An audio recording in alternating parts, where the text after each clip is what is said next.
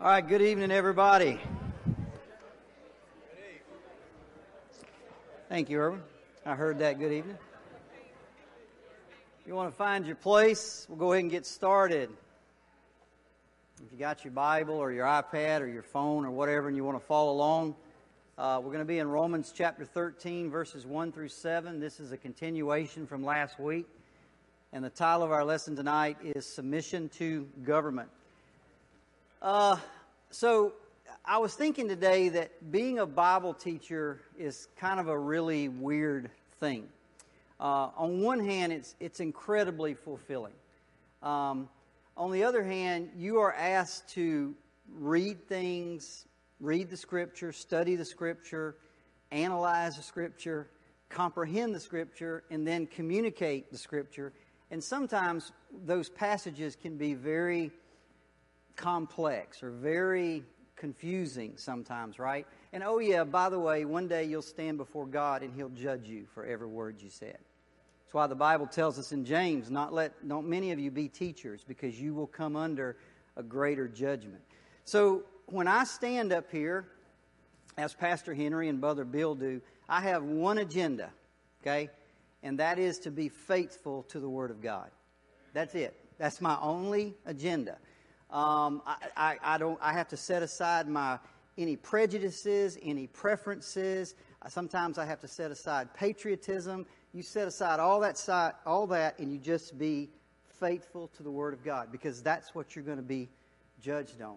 And if you believe that, you better set aside those things. You have to set them aside. Now, some people may not like what you say. That's okay. Some people may not agree with what you're going to say.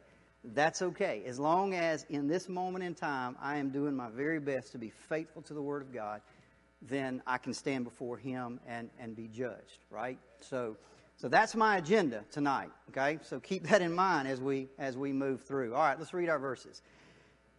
Paul says, Let every person be subject to the governing authorities, for there is no authority except from God, and those that exist have been instituted by God.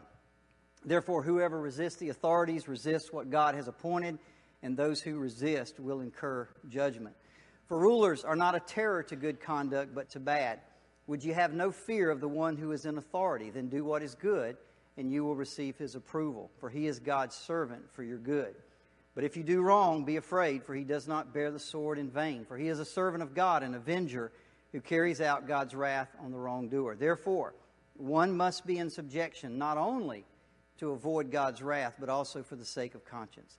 Because of this, you must also pay taxes, for the authorities are ministers of God, attending to this very thing. So, Paul says, pay to all what is owed to them taxes to whom taxes are owed, revenue to whom revenue is owed, respect to whom respect is owed, and honor to whom honor is owed. Now, as we saw last week, in this passage, Paul asks us or commands us to submit to the government, to civil authorities. That, that includes your county government, your state government, your national government, right? All levels of government. And when he's asking us to do this, he gives us absolutely no exceptions, none at all. Now, we know there are exceptions, and we're going to cover those tonight, but, but Paul doesn't cover any of them in this particular passage. So, last week, in the first part of this, we said there are six questions that we want to ask and answer about this text. Now, three of them we did last week, and I'm going to cover these very, very quickly because we got a lot to, to talk about here tonight. Number one, why submit? Why does Paul, what, what is Paul's reasons for telling us that we are to submit to the government? Well, he gave us four last week. Number one, because it's instituted by God. Number two, because to resist is rebellion against God. Number three, because it's good for you. Remember what we said last week? Even a bad government is better than no government. You're seeing this right now in cities across America where, the, where, where the government's pulling back and not, not doing what they're supposed to do, which is deal with wrongdoers. And when you do that, you have anarchy and you will descend into chaos very, very quickly. So even a bad government is better than no government at all. And then finally, because it's the right thing to do. Paul said, don't just do it because you don't want to get in trouble with God. Do it because it's the right thing to do. Do it so that you'll have a clear conscience. So that was the first thing. The second question we asked last week was this Does the command to submit include evil rulers? What's the answer to that?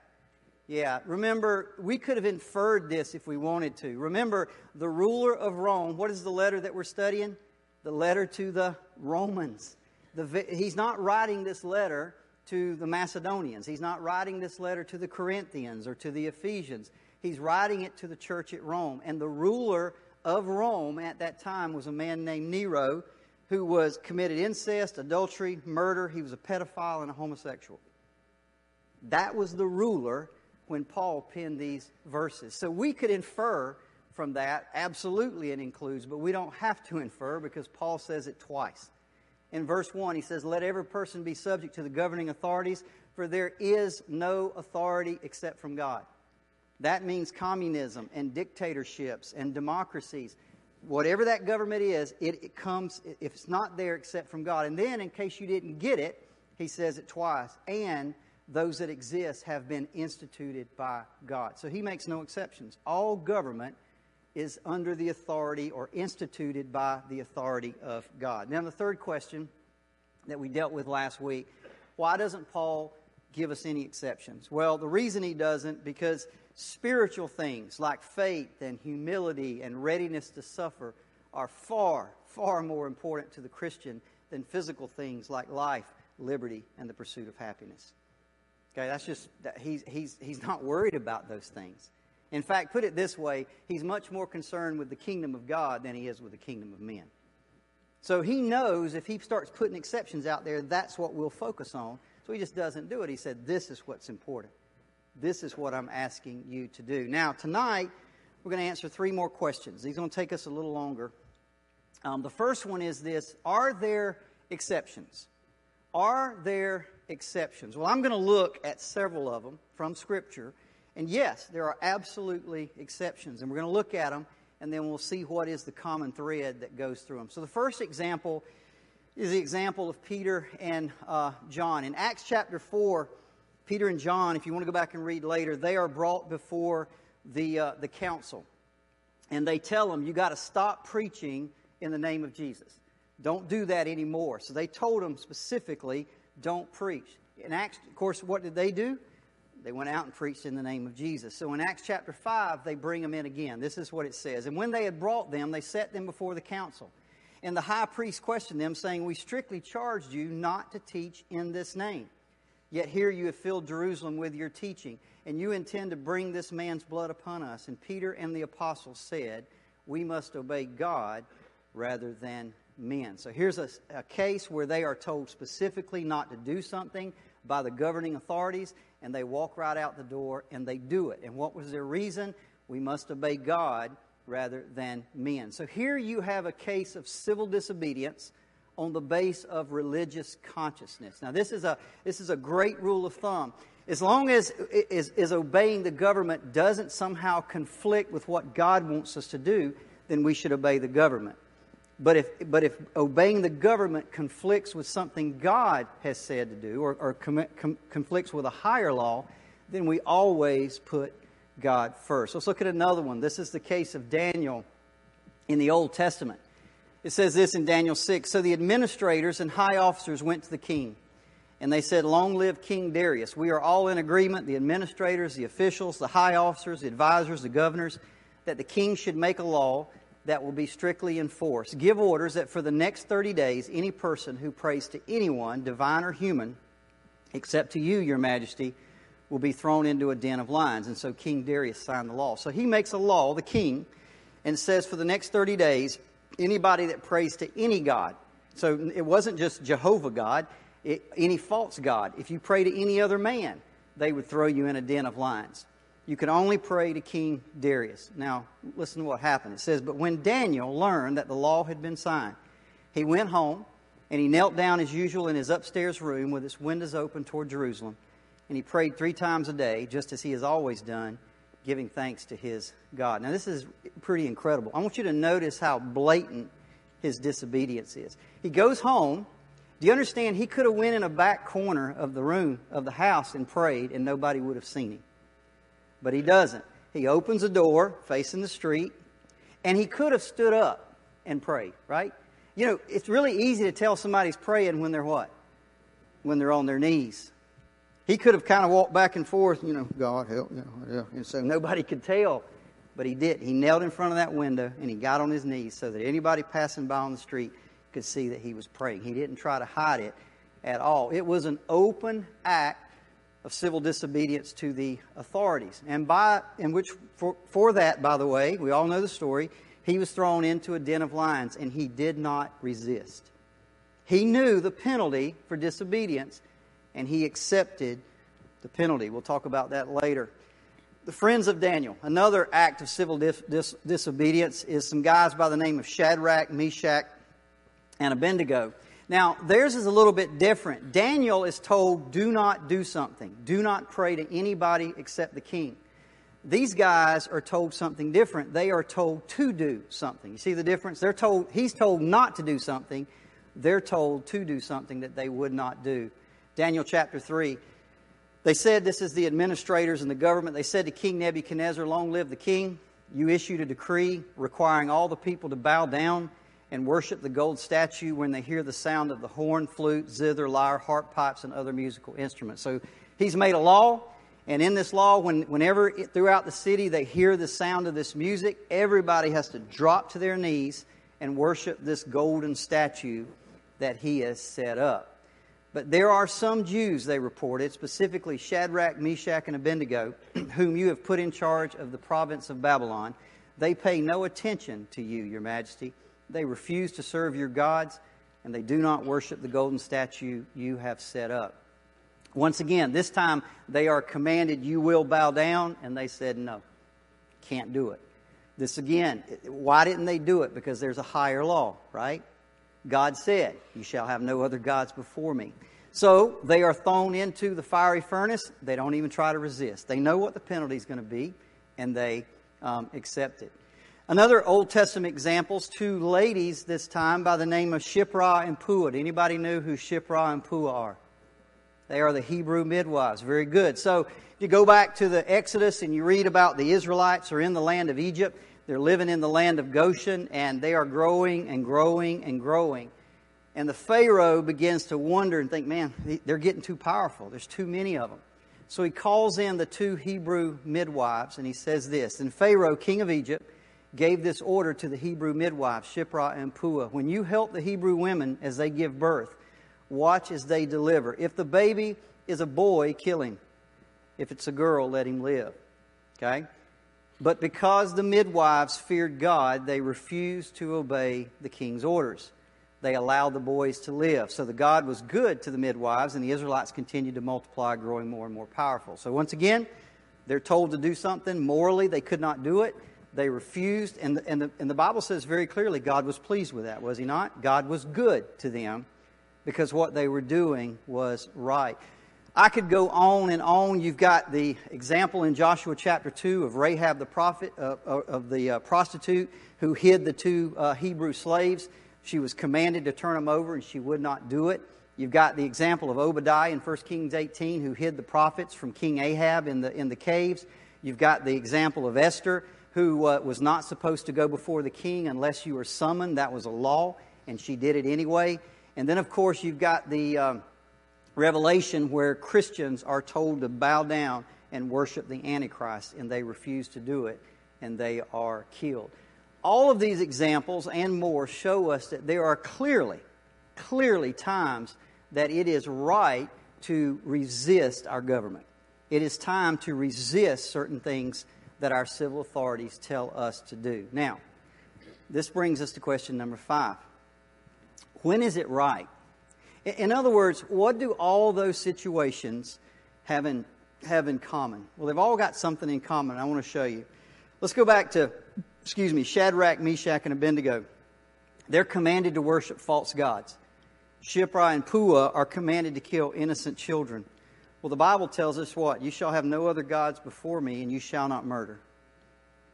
So you've got God's law up here, and you've got the civil authorities telling you to do something in the exact opposite of the law. They couldn't do it. See, in both those cases, the, the, the authorities required them to do something that morally they could not do. There was a higher law, and so they disobeyed. Now, Daniel and Peter and John are different. They, they weren't told to do something, they were told don't do something. Daniel was told, don't pray to your God. Peter and John were told, don't preach Jesus. But at the same time, both of those felt like they were morally bound to do those things. The Bible tells us to pray always. The Bible tells us go into all the world and preach the gospel, tell people about Jesus. So they are morally bound to do those things, and in both those cases, they ignored the civil authorities. Now, here's an interesting question What if the law is benign? What if the law is benign? So, what I mean by benign law, it has nothing to do with the law of God. For example, don't jaywalk, setting speed limits, hunting seasons, no swimming, no trespassing. Those are just benign laws, right? They really don't, they're not moral or immoral or anything like that. They're what we call benign. So here's my question Are there situations where those laws should be disobeyed? Anybody? Absolutely. Is it right to ignore a no swimming sign when there's a child drowning 10 feet away? Of course. How, how crazy would it be if, if a man stood there and a child's drowning? He said, You know, I'd save them, but hey, it says no swimming. Everybody would look at that person like they're insane, right? Even the people that put up the no swimming, saying, What are you doing? There's a kid drowning, right? Is it morally right to jaywalk to stop an attack on the other side of the street? Is it morally right to break the speed limit to rush a dying friend to the hospital? Is it morally right to shoot a bear out of season if it's attacking someone? Is it morally right to trespass on somebody's property in order to, to put out a fire or, or save a life? What's the answer to those? Yes. Those are easy. Of course, those things are right.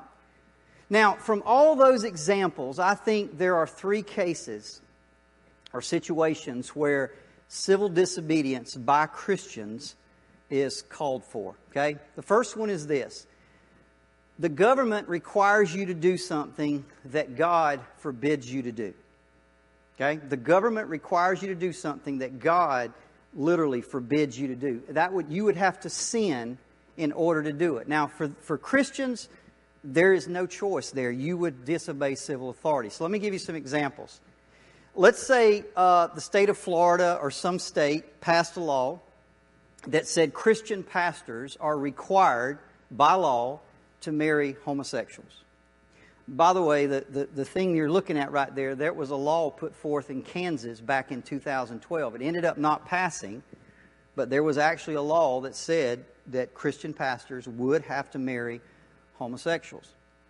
So if there's a law like that, and somebody passes a law, and somebody was to come to Pastor Henry and say, you know, we're homosexuals, we want you to marry us, he would have a choice. Do I disobey or do I obey God? Are you with me? Okay? Number two, the second situation is the government forbids you to do something that God commands you to do or you feel morally bound to do. James 4:17 says this, whoever knows the right thing to do and fails to do it for him is sin. You see there are sins of omission um, of commission, which is sins you actually commit, and then there's other sins of omission where you were supposed to do something and you didn't do it. The Bible says that's a sin too. Not just not doing anything sometimes can be just as much a sin as it would be doing something else. Let me give you an example.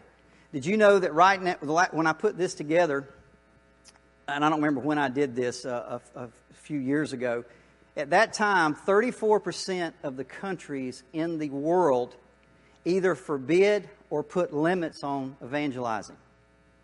Okay? 34% of the countries in the world either forbid uh, Christians evangelizing or put limits on evangelizing. So let's say you go into a country and it says you cannot tell anybody about Jesus. That's the law. So it's, it's telling you, it's not making you do anything. You could just keep your mouth shut. But you're going to have to make a decision which am I going to obey the law or am I going to obey Christ? The third situation that we find ourselves is sometimes civil disobedience is required to accomplish a greater moral good. This is kind of what we were talking about earlier with speeding signs and, and no swimming signs and jaywalking. Sometimes there's a higher moral law. This reminds me of the Nuremberg trials. If you're young, you may not know what the Nuremberg trials are, but after World War II, they took a lot of the, the German officers, they, they took the people that ran the concentration camps, and they put them on trial in a, in a place called Nuremberg, Germany. It's called the Nuremberg trials. And a lot of those guys, this was their reason. They said, wait a minute, you can't hold me responsible. I was just doing what my government told me to do. They told me to do this, so I had to obey. You, you can't hold me responsible for what my government asked me to do. You know what the judge said? He said, Gentlemen, is there not a law above our laws?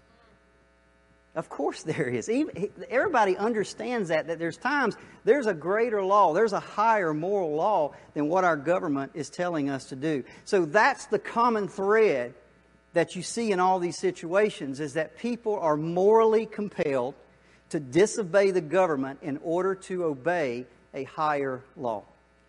They are morally compelled. That's the reason you do it. Let me put it another way. We as Christians must disobey civil authority whenever it requires a Christian to act in a manner that is contrary to the teaching and requirements of God's Word. Okay? That's our reasons that we are to disobey. So here is our overriding rule of thumb is to do what Peter did, right? In Acts 5:29, we must obey God rather than any human authority. Anytime God's law and God's ways conflict with our government, we have to obey God. He always comes first. R.C. Sproul said this Although we may easily grasp the principle, and here's the principle we must obey the state unless it commands us to do something that God forbids or forbids us from doing something that God commands. Is that, that's pretty straightforward, isn't it? That's pretty easy to understand. But watch what he says. But applying it correctly is not always easy. Applying it correctly is not always easy. However, this is what he said we can say that our general approach should be to go out of our way to obey the law of the state.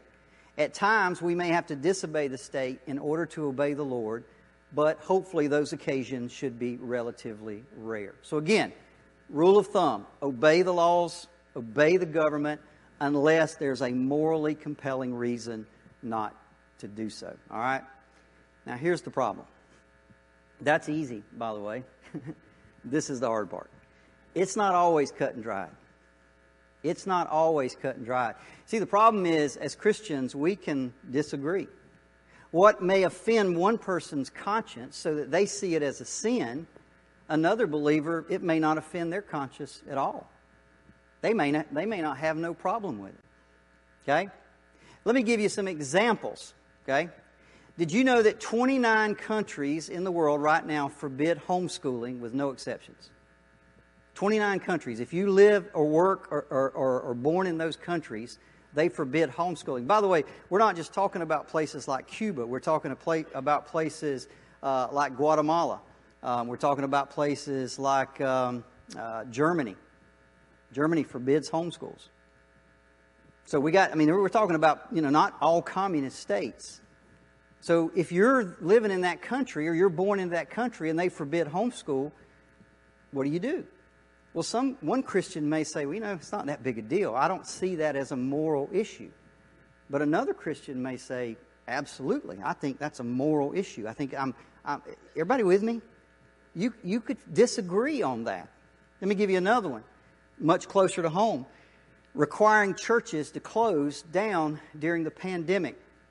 At one time in 2020, um, there were at least six states that forbid churches meeting. That were California, Nevada, Virginia, Maine, New Jersey, and Connecticut. You could not meet at all. There was another 13, including the District of Columbia, that put limits on what churches could do. In other words, they said, well, you can meet, but you can only have 20 people. Or you can meet, but you got to be, you know, 85 feet apart from one another. Or you can meet and you can't sing. They put rules. So think about that. That's 20 states.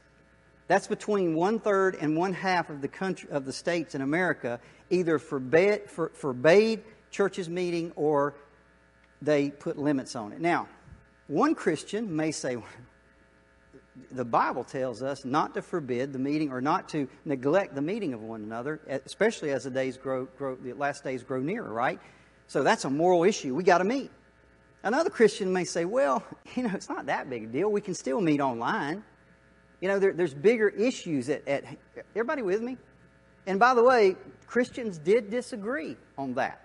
They disagreed whether it was a, a moral uh, issue. John MacArthur, who has a, a, a, church in California, yeah, some of y'all may have heard, uh, they shut his church down, and he said, no, no, no, no. And they started meeting, and they, they fined them, they took them to court, they, they did all kind of things, and, and, and you know, really gave, but again, he thought it was a, a moral issue. He thought the law of God uh, compelled him to have church. But again, Christians can disagree. Let me give you another one vaccine mandates. Okay, so let's just get a little closer to home. Some people would say, now, wait a minute, I, I just can't do this vaccine because those, those vaccines were tested with a fetal cell line, which is, comes from aborted babies. I just think that's immoral. I can't do it. And another Christian says, well, no, I see it a different way. I, I think what's immoral is not getting it to protect your neighbor. And you can literally come at it from two different ways. And they both think they're right. Okay? And we'll talk about that a little bit more. I want you to listen to Romans 14. By the way, we'll get to this in just a few weeks. And I can't wait because I love to teach this part right here because it's got lessons here for all of us. This is Paul talking in the next chapter. He says, As for the one who's weak in faith, welcome him, but not to quarrel over opinions. One person believes he may eat anything, while a weak person eats only vegetables. Now, let me explain that so, you know, people don't misunderstand that. In that day, you bought your meat at an open air market. You went to the market and there was meat hanging up. And a lot of that meat had been offered to false gods in the temples, in pagan temples. Okay? So what they'd do is they'd offer these goats or they'd offer these cows, and then after they were finished offering them to these pagan gods, they would skin them, cut them, and hang them and go sell them.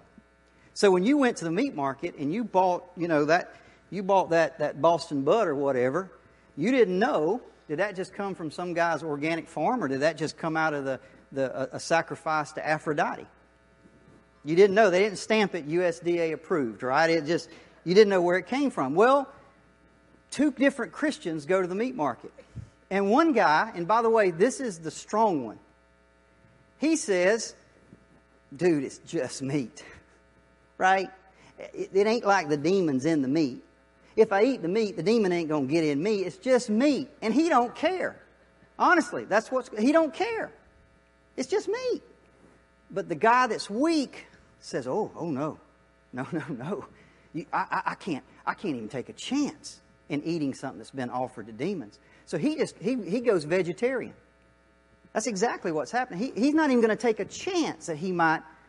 So let's read it again. One person believes he can eat anything, while the weak person eats only vegetables. See, Paul is saying the guy that eats the meat, he's right.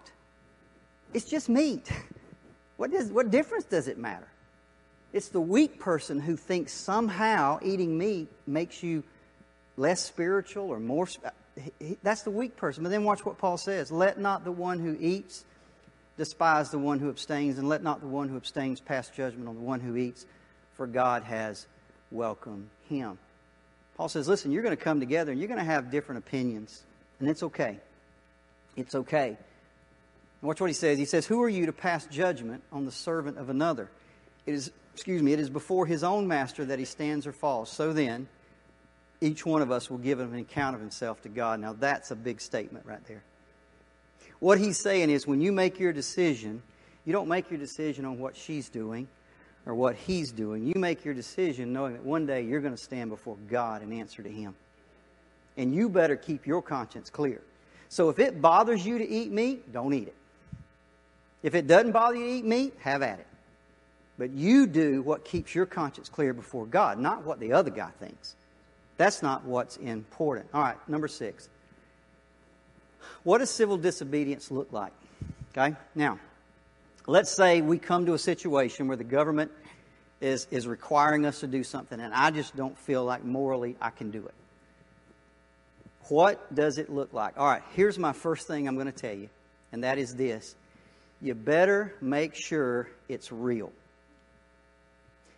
Let me tell you what I mean by that. Don't you dare, don't you dare use God as a cover up to disobey just because you don't agree with something. Let me say that again. Don't you dare use God and morality and Christianity as a cover up to get away with something just so just because you don't agree with it. If you're going to do it, you better make sure it's real. Let me get the scripture on that. 1 Peter 2, 13 through 16. This is basically Peter saying the same thing that Paul says. Peter said this Be subject for the Lord's sake to every human institution, whether it be to the emperor as supreme or to governors as sent by him to punish those who do evil and to praise those who do good. For this is the will of God, that by doing good you should put to silence the ignorance of the foolish people. Now, does everybody see what he's talking about? What's the context here? The context is obeying government. Everybody see that? Everybody clear on that? That's the context. Now, watch what he says. Live as people who are free, not using your freedom as a cover up for evil. Live as free people, but don't use your freedom as a cover up to get away with what you want to do. You don't go and say, you know what, I'm free, I can do whatever. Ain't nobody can tell me what to do. I can do what I want to do. He said, don't do that.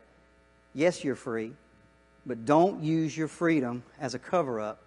He goes on, love the, honor everyone, love the brotherhood, fear God, honor the emperor. All right, I'm going to share my heart with you. I kind of debated whether to do this, but I'm going to go ahead and do it. So, back in October, I got an email from my uh, company. I work for a company, and I got an email, and they said, uh, "You got to be vaccinated." Because we do we do work for the federal government. At the time, I'm not vaccinated. Didn't want to get vaccinated. Didn't wasn't interested in being vaccinated. And I got an email, and it said you got to get vaccinated. Well, I had thought about the possibility coming, so I said, okay, well, I'll just get a religious exemption, right? So I reached out to my HR group, and they sent me the forms and all that. And they had, and a couple of people had told me said, look, if you want a religious exemption, they'll give it to you. They're not going to fight it. So it was pretty much a guaranteed thing. You just had to fill it out, right? So I thought, no big deal. I'll fill out religious exemption. So I sat down and I started getting my scriptures and I started putting them down there. And basically, what I was saying is I was going to have to basically write down and sign that I think it is morally wrong to take the vaccine. And I had to tell why it was morally wrong. That I, I felt like it was wrong for me to benefit from something that was immoral. Everybody with me? I get down, I start writing it, and that scripture comes to me. Don't use your freedom as a cover up to do what you want to do. Don't use your freedom. Uh, do you really believe this, Derricke? Do you really do you really believe this? Man, I started sweating. I called uh, I called Scooter talked to him. Man, what do you think about this? Called Pastor Henry. Pastor Henry and I talked. I got counsel. And long story short, I crumpled it up and threw it away. I couldn't do it. I could not put my name on that. See, here's the problem. It turns out that if I say I can't take a vaccine because it, it used these fetal cell lines, well, I can't take Tylenol anymore. I can't take Advil. I can't take aspirin because those were all developed the exact same way. Am I going to say I'm not going to do that? Because listen, once I put my name on there, I'm stating this is a God thing. Everybody with me? Am I actually going to go through life and start researching all the medicines and see which is right and which is wrong and all this? I started thinking, you know, is it, is, it, is it wrong for me to benefit from something like that? And I started thinking about other situations. Let me give you an example that came to my mind. Let's say a woman commits adultery and she gets pregnant and, and has a baby. Now, adultery is sin, that's clear. She gives the baby up for adoption. Are we going to say that nobody can adopt that baby because they would be benefiting from somebody else's sin? That doesn't make any sense, right? Of course. That would be like the no swimming sign. Yes, you should adopt that baby. Listen, I don't care whether you're vaccinated or not. It makes no difference to me what, whatsoever. Okay? But for me, I just could not fill that paper out and sign it. I just came to the realization that what the real reason I didn't want to get vaccinated is because I was I didn't want anybody telling me what to do. That was the real reason. I really, it wasn't a moral thing. It was, I don't want people telling me what to do. That was the reason. And I was honest. Now, as we all know, it ended up not making any difference at all because got an email. It went to the Supreme Court. Supreme Court kicked it out. Got an email and said, "Don't worry about it," and it didn't ended up not mattering. But see, folks, I've been saying this a long time. We're not normal people. This isn't a normal life. You can't just get away with things that normal people do. This is a radical life. What we do matters. What we say matters. How we act matters. I'm, I'm, I'm living for an audience of one, not you. It's for him. I gotta, I'm going to answer to him. So it's him that's important. You may not agree with what I said. That's fine. You may not like what I said. That's fine. But my conscience is clear. And that's what matters. That's what Peter's saying. Don't use your freedom as a cover. Listen, if you got a moral problem with it, don't do it. Don't do it and stand strong. And I'll support you. But we can disagree. All right, next second thing. Always nonviolent. Always nonviolent. Always nonviolent. Now listen, this has been argued down throughout American history. I went back and got an example from the American Revolution. This is the type of quotes that came from the pulpits back in the 17, late 1700s. This is Jonathan Mayhew, who was pastor of the West Church in Boston. He said this Opposition to a tyrant, in this case the British occupiers, is a glorious Christian duty. So they're just preaching. Man, it's, it's, in fact, I read a story about one guy. This is a true story. He got up, preached his message, and in the message, he took his coat off and he had his uniform underneath. He said, Who's going to follow me? And he went out and fought the British. Okay? Now, I'm not, that guy had to do what he wanted to do. But you're always going to find people who are going to be saying that just because you don't like that, that somehow they're, they're occupiers or they're, uh, they're, they're tyranny or whatever the case. In fact, let me give you one. This is Pat Robertson. He said this Whenever the civil government forbids the practice of things that God has commanded us to do, or tells us to do things He has commanded us not to do, we're on solid ground in disobeying the government. If he'd have stopped right there, he'd have been exactly right. But he added this, and rebelling against it. Folks, let me tell you, I can find no scriptural support, none, nada, blank, nothing, that would ever encourage us or support us to violently resist our government. Again, Paul is writing under Nero, who's using Christians to light the torches. They put him on a pole and set him on fire and lighten his garden at night. That's, that's the kind of leader that they're living under, and Paul says, don't resist. You see, Scripture actually teaches us the exact opposite. Look at John 18 36. Jesus answered, I am not an earthly king. If I were, my followers would have fought when I was arrested by the Jewish leaders, but my kingdom is not of this world.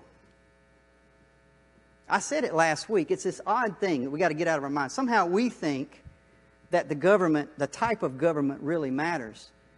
But the church in China is exploding under the oppressive boot of communism, and the church in America is shrinking under the freedom of de- democracy. You explain that to me. I'll tell you how you explain it because the type of government has no effect on spiritual matters. You can't legislate somebody a new heart. You can hold them in line.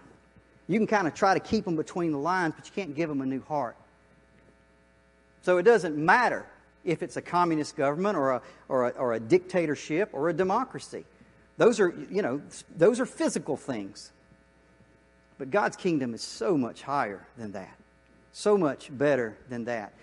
One quick thing Civil disobedience is permitted, we've already said that, but should always be conducted within the laws of the land. Somebody asked me last week, can I protest? Absolutely. In other words, if you want to, you, for example, if they give you a religious uh, exemption and you feel strongly about that, take it. If they give you the, the, if it's within the law to take them to court, take them to court. If you want to protest, protest. Those, everybody understand those are all things that are allowed by our government. Feel free to do any of those things. Let me show you that from Scripture. Acts 22, Paul is in the temple, and the Jews hate his guts. And there's a rumor going around that he brought a Gentile into the temple. So there's a big riot, and they grab him, and they, they, they take him out of the temple, and they take him out into a place called the Court of the Gentiles. And right beside the Court of the Gentiles is actually a Roman garrison. So the guy in the Roman garrison looks down and he sees this guy, and the Jews are all gathered around him. They're all fighting. They're, I mean, it's a riot going on. So they come out and they go grab Paul. And this is what we see in Acts 22. It says the tribune ordered him to be brought into the barracks, saying that he should be examined by flogging or whipping to find out why they were shouting against him. But when they had stretched him out, so in those days, those days, if they wanted to find out what was going on, they just whipped you until you told them, right? So notice they've got him stretched out. He's, they already got him down, tied down. They're fixing to whip him.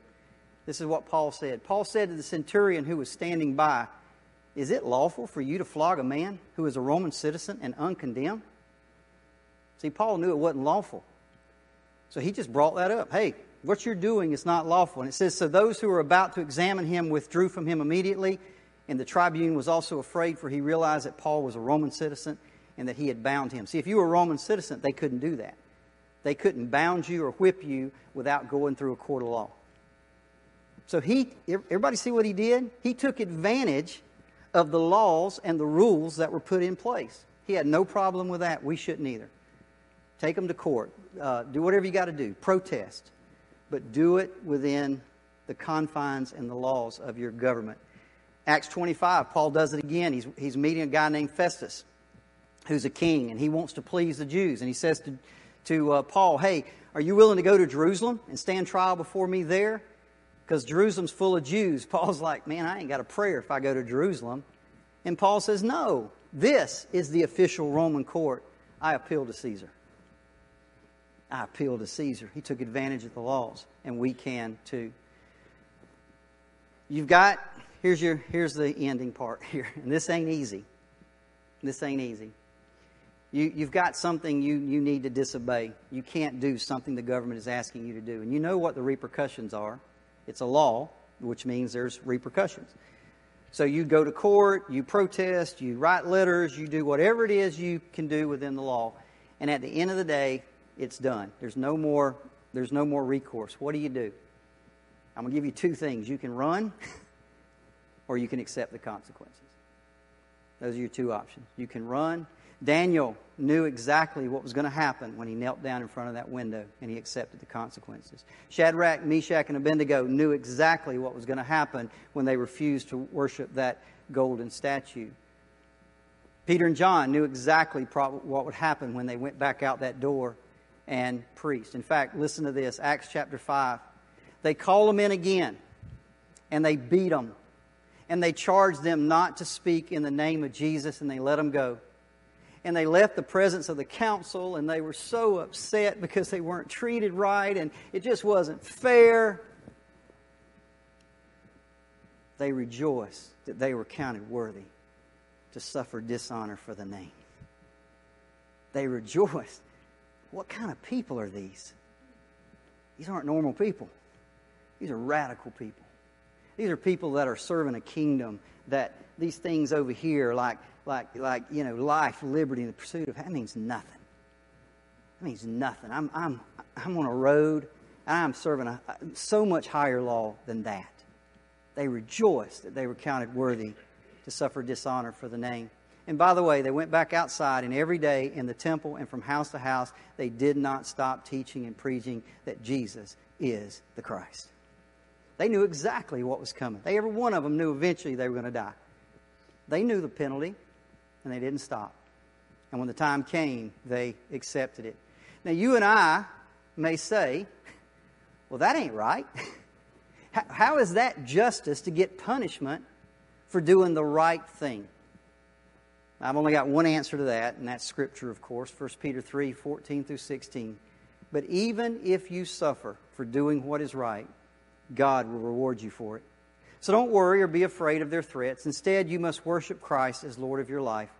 And if someone asks about your Christian hope, always be ready to explain it. But do it in a gentle and respectful way. Keep your conscience clear. Keep your conscience clear.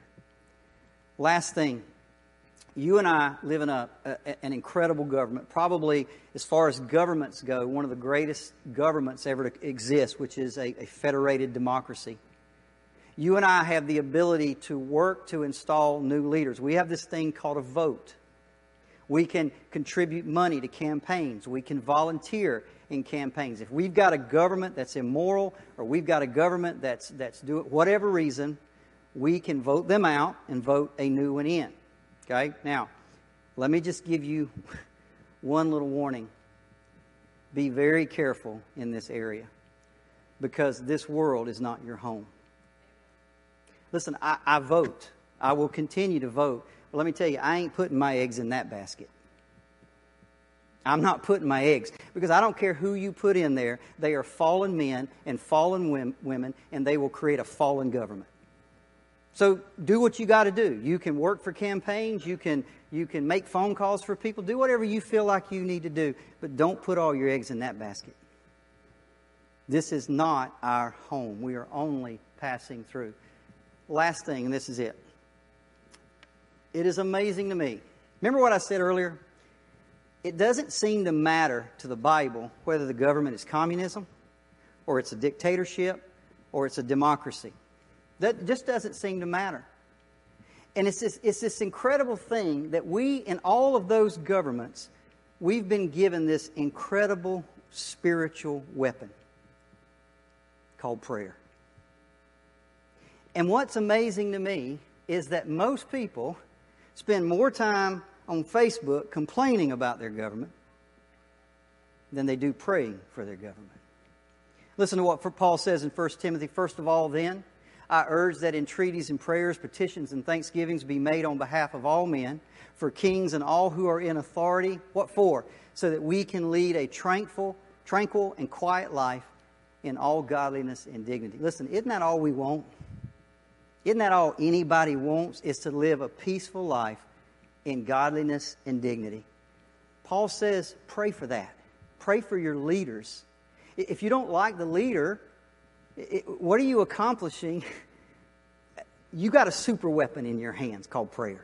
And it doesn't matter if you're in Russia right now, or you're in Ukraine, or you're in the U.S., or you're in North Korea, you've got a super weapon as a Christian called prayer.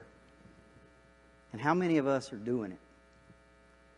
How many of us are really using the weapon that God God said, I, am not going to leave you without anything. I'm going to give you pray. Ask me to change things. But most of us, as I said, spend very little time doing that and much more time focused over here on these physical things. Are you with me? Let's pray. Father, as always, Lord, uh, I thank you for your word. It just never ceases to surprise me anymore how relevant your word is for today. Uh, it, we're 2,000 years on from this letter being written. It's just like it was written yesterday. We could, we could change the word king to president, and it's exactly what we need to hear. Now, Father, I pray as we leave here tonight that you would somehow, through the Holy Spirit, just impress this upon our heart that we would be a different kind of citizen. We'd be a different kind of people. That we would focus not on the physical, that we would not focus on, on the temporary, but God, we would live our lives focused on the eternal and on, the, on, on, on on what we know we're here for. God, help us to live radical lives of obedience to your word. And God, I pray that others will see that and ask us, what, what is it in you that makes you different? What is it that makes you not like these normal people? And we can never stop teaching and preaching from work to school to house that Jesus is the Christ. We ask it all in your name. Amen.